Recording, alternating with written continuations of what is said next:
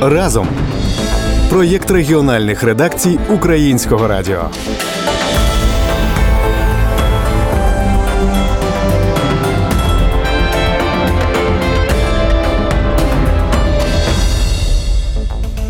Вас вітає Діана Попкова, журналістка Українського радіо Одеса.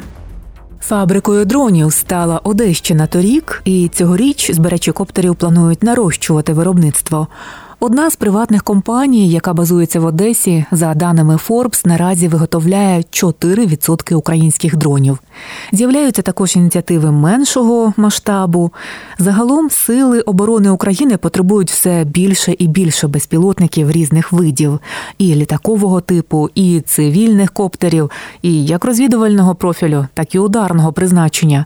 Безпілотні системи поряд з іншими новітніми видами озброєнь є чи не єдиним єдиним інструментом виходу з воєнних дій позиційної форми, які є невигідними для України з цілої низки причин. Так, на початку лютого цього року у статті для CNN зауважував Валерій Залужний, головнокомандувач збройних сил України 2021-2024 років. До того ж, глобальна роль дронів у війні щитується у започаткуванні окремого роду військ сил безпілотних систем збройних сил України. 6 лютого президент Володимир Зеленський підписав указ про створення відповідної структури.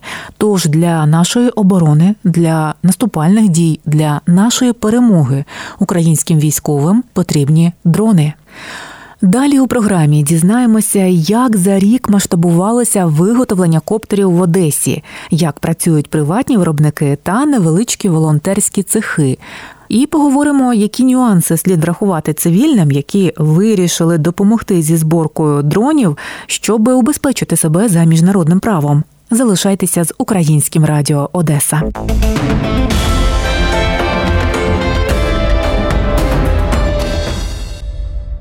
Волонтерки одеського центру Нехай щастить майже півтора року займалися справами переселенців, закуповували необхідні речі, формували, роздавали пакунки з гуманітаркою. А в січні цього року почали навчатися збирати дрони. Перший коптер у центрі Нехай щастить спаяли на початку минулої осені волонтери Станіслав Мадинс та Костянтин Величко. Спочатку відточили свої навички, зібрали кошти, закупили деталі, а згодом провели свої рідні курси для своїх колежанок, збирають fpv дрони Назва походить від англійського словосполучення «first person view», що означає вигляд від першої особи. Як зазначається на мілітарному порталі, у таких безпілотниках відео передається в реальному часі із камери на спеціальні окуляри. Пілот в окулярах управляє дроном за допомогою пульта і бачить місцевість так, ніби він сам летить. Це цивільні дрони. Їх, наприклад, використовують у спортивних перегонах. Тож саме такі fpv дрони тепер тепер у волонтерському центрі Нехай щастить збирають одесити та одеситки. На перше заняття зі збору дронів завітала моя колега Людмила Колер і познайомилися з волонтерами, дізналася, як працює цех. Добрий день, добрий день, добрий день, добрий день. Ого, як вас тут багато всіх. Для наших слухачів одразу зауважую, що тут знаходиться п'ять волонтерів та власне керівник волонтерського корпусу Одеського автомайдану Станіслав Маденс, який, як я бачу, саме зараз віддає готовий дрон військовому. А волонтери зайняті процесом збірки. Відволікати їх поки не буду. Йду до пана Станіслава розпитувати про їх волонтерський рух. Ви переформатувалися і тепер збираєте дрони. Як ви прийшли до того, що ви вирішили їх збирати, і хто власне у вас цим тут займається? Ми відмовились від видачі гуманітарної допомоги. В принципі, потоку біженців вже нема до нас. Дрони ж почалися влітку минулого року, тому що хотілося робити щось системне. Звісно, в нас немає великих коштів, але поступовий об'єм в нас з кожним місяцем все збільшується, збільшується, збільшується.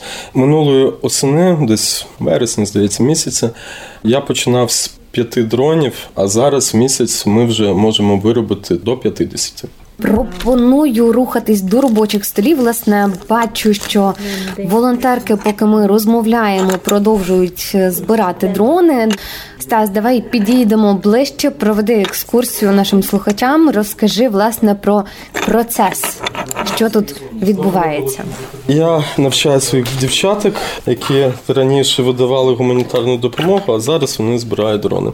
Перше в них сьогодні було заняття це зібрати раму. Дрон складається з семи деталей: це рама, польотний стек, двигуни, пропелери, камера, відеопередавач та приймач керування.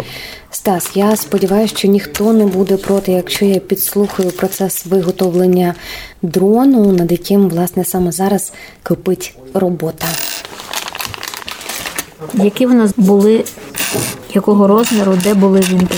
Пам'ятаєш? Значить тут. Дивись, тут. маленький. Добре, Це зрозуміло. Дівчата, давайте знайомитись. Як вас звуть? Наталя. Пані Валерія. Наталя, Валерія, пані Валерія, пані Наталі. Сьогодні у вас був перший урок збірки дронів. Ну, для нас це нове і незвично, але цікаво. Ось. Чи все виходить? Чи були якісь Ось вийшло. Так. Ви одна її збирали цю раму, яку я зараз бачу перед собою? Ні, Чи вам інші дівчата допомогли? Всі разом. Валерія, пані Валерія, ви вперше збирали сьогодні? Вперше Як вам процес? Вам подобається Е, така ручна робота? подобається, але трохи незвично ще. Ще не знаєш багато деталей, що як називається, тому навчаємось. Угу, розумію. Які були складнощі в тому, щоб зібрати ось таку раму? Спочатку складно приловчитись та закручувати ці маленькі гвинтики. Деталі для збірки семидюймового дрону Камікадзе, який називається Мак 4 можна замовити в інтернет-магазині і збирати вдома самостійно. На Ютуб каналі власне є відеоінструкція. Ну а волонтерський робочий день підходить до завершення. Дівчата йдуть додому. А я продовжу фіксувати процес збірки. Зі мною залишаються волонтери Костянтин Величко та Станіслав Маденц. Стас, що будемо робити далі? Зараз ми будемо припаювати наш відеопередавач. В нього є розводка. Розводку потрібно не переплутати. Якщо ви переплутаєте і спаяєте щось не те і не на то, то скоріш за все ви спалите відеопередавач. Давай пояснимо, що розводка це певна кількість дротів різного кольору, яку треба паяти до Польотного контролера. А тепер хочу далі? спаяти. хочу. Зараз ми будемо ставити камеру. Ти попробуєш її припаяти. камеру на дрон. Тут є власне такі пази, і ми щойно прикручували до камери такі невеличкі дві конструкції, які з'єднуються з базою дрону, власне. І вставляються в пази, і зараз мені треба буде, я так розумію, обмотати дроти. Щоб був гарний контакт. Давай далі ти береш ось цей шприц. А що в ньому за рідина, можна дізнатися, будь ласка? Це для того, щоб зробити припой. Тепер ти видавлює цей флюс на кожен проводочок. Угу, так, я цим зараз займаюсь. Я зробила це. Супер. Тепер ти береш паяльник. Тобі потрібно залудити зараз ці дроти. Тобто тобі потрібно олово. Тепер нанеси це олово на дрот. Далі тобі потрібно нанести флюс ось на 4 ці контакти. Беремо знову паяльник, Це дуже відповідальна робота. піднось до першого контакту. І насправді пару зборок, і ти всьому навчишся. Все на цьому процес. Ні, на цьому процес не скінчився. А скажи, будь ласка, що ще не вистачає оцьому дронові? Ну, в даному випадку двигунів та плати керування. Хлопці, я вам дуже дякую. Дуже дякую за цю екскурсію в світ збирання дронів. Це було дуже цікаво. В ефірі Українського радіо проєкт Разом при мікрофоні журналістка Діана Попкова. Щойно ми на власні вуха почули, як у волонтерському центрі Нехай щастить в Одесі збирають fpv дрони. Це невеликий цех. Наразі тут збирають до 50 коптерів на місяць. Очільник центру Станіслав Маденс навчив волонтерок збирати дрони з деталей, правильно паяти їх. А сам після цього подався добровольцем і наразі долучився до лав Збройних сил України буквально одразу після запису нашого репортажу. Виробництво тепер курує Костянтин Величко, тож свою лепту цех продовжуватиме вносити. Збирати fpv дрони не складно і навчитися може по суті кожен. Це як заняття із робототехніки, каже Олександр Яковенко, співзасновник Одеського благодійного фонду Хвиля 91 і фундатор компанії, яка займає 4% українського ринку виробництва FPV. Створенням дронів хвиля 91 почала займатися торік у лютому, і за цей час дійшли висновку, що більше виробництво то на дешевшу собівартість дрону можна розраховувати в результаті, говорить Олександр Яковенко. Це не якась хай-тек технологія, це рейсинговий дрон, який існував ще й до війни, але його зараз приміняють у військових цілях. Це робототехніка, перш за все, а не якась технологія, яку в Україні придумали. Чому це важливо робити у великій кількості fpv дрони? Тому що це може знизити собі вартість, тому що ми замовляємо запчастини з азіатських країн, це здешевшує на об'ємі вартість цих дронів. А так як моя компанія у мирні часи займалась і займається зараз імпортом та логістикою, в нас дуже багато партнерів за кордоном, які допомагають знаходити постачальників без посередників по дуже гарній собі вартості. Багато команд в Україні також збирають такі дрони. Команди збирають, але вони збирають це у масовому форматі і купляють десь запчастину там у Польщі, десь в Україні. Тобто купляють їх там по 5, 10, 15 штук, і ви можете розуміти, що вартість у цьому випадку буде гораздо вища. У лютому 2022 року благодійний фонд Хвиля 91 в Одесі розпочав свою волонтерську роботу з допомогою в облаштуванні захисних споруд. Далі за запитами військових закуповували необхідне спорядження, зокрема і дрони. А торік зрозуміли, що зібрати свої безпілотники виходить у рази дешевше, каже співзасновниця фонду Катерина Новачук і додає, що схопили тенденцію дрони це технологія, яка змінює війну. Хвилі 91 разом із одним із підрозділів Нацгвардії взялися виробляти три типи дронів. Їхня база FPV. Але окрім цього, компанія Олександра Яковенка зараз завершує розробку дрона камікадзе літакового типу. Про основні ж наявні вже зараз вироби розповідає Олександр Яковенко. Дрон бомбардувальник він має вантажопідйомність до 3 кг та може працювати на відстані 8 кілометрів. Це дрон у собі вартості коштує до 1000 доларів, тобто його вартість досить низька для того, щоб використовувати його масово. До нього можна приєднати 3-6 снарядів і використовувати для масового ураження як і піхоти, так і для ураження техніки, якщо ми будемо використовувати кумулятивний снаряд.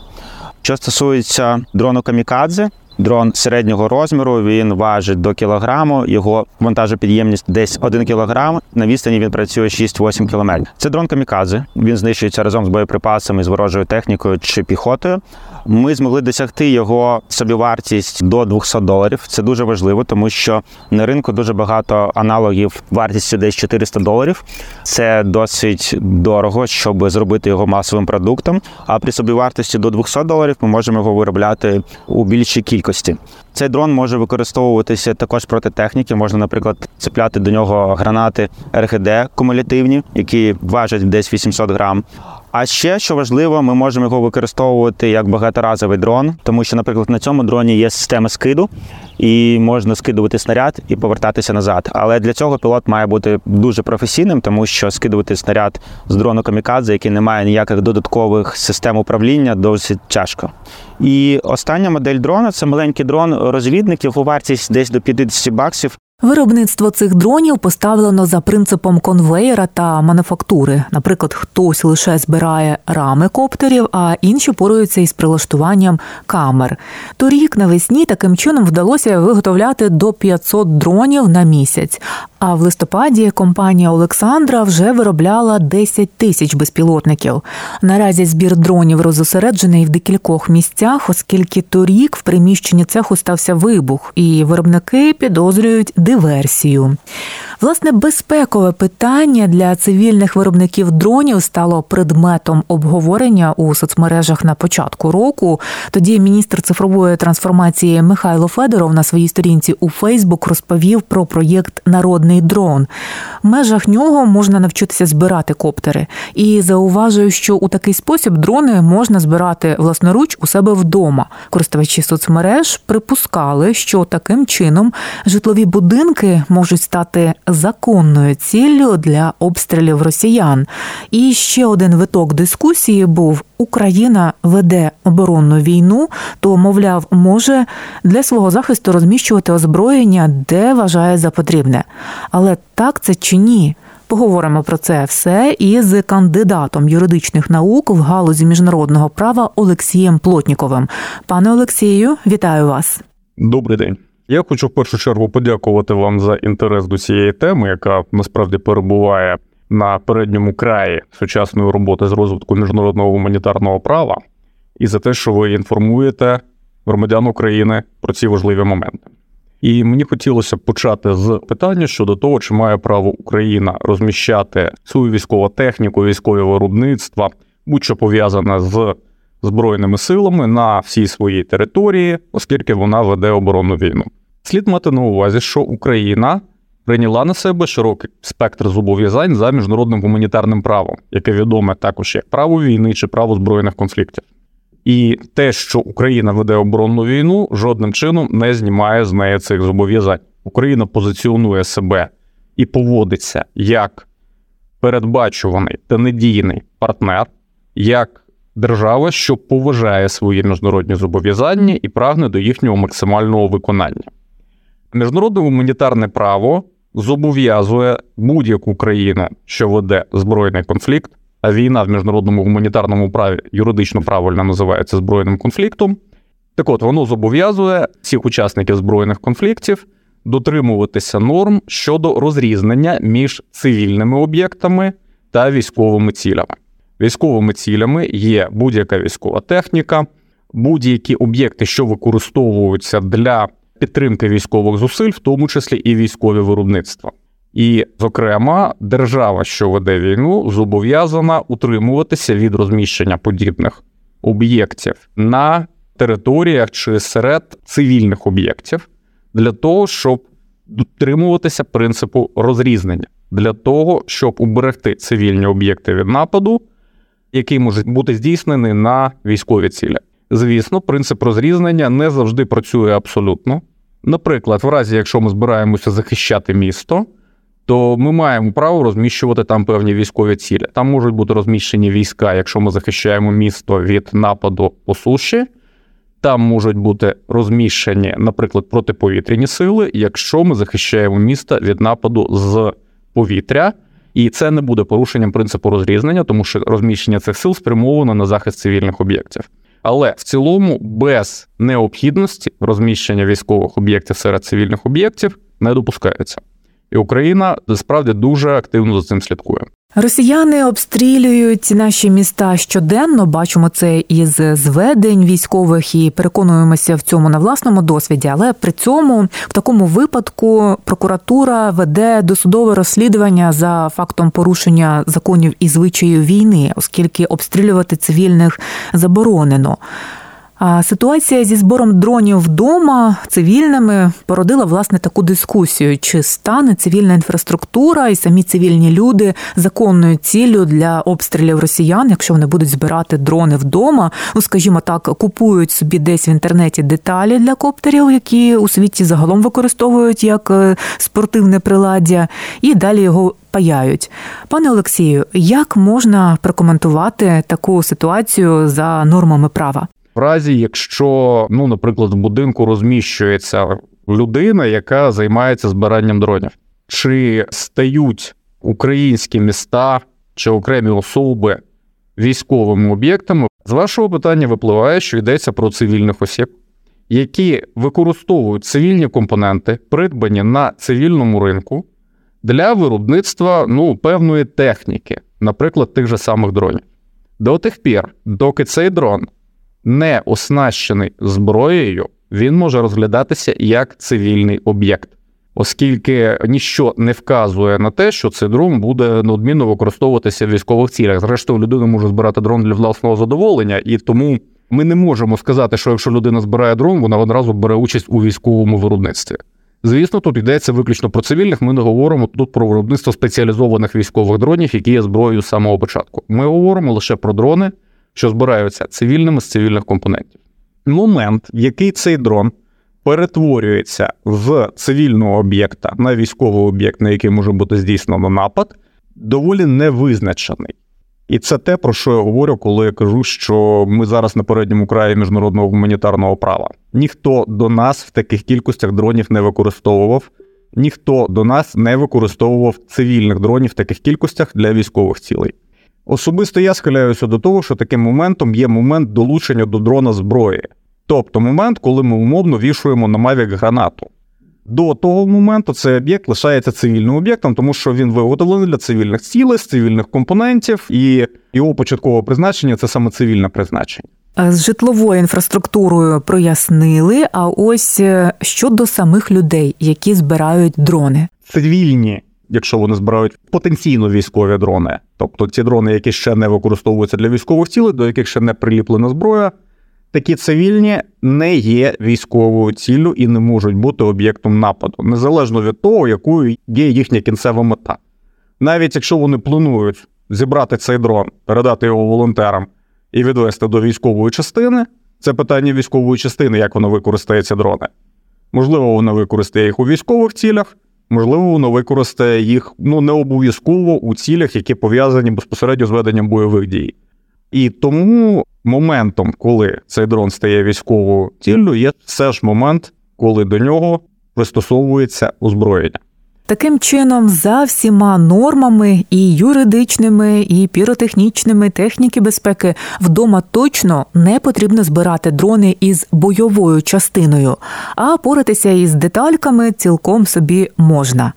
Війна дронів стала нашою реальністю. Вдале застосування одного дешевого безпілотника може знищити техніку вартістю мільйонів доларів. Докластися до цієї справи можна власною копійчиною, підтримавши збір на дрони або ж паяючи коптери власноруч, як тисячі українців у різних куточках України. Для нашої перемоги українським військовим потрібно більше дронів. З одеськими виробниками коптерів вас познайомили журналістка Діана Попкова, звукорежисерка Наталя Железогло. Хай щастить.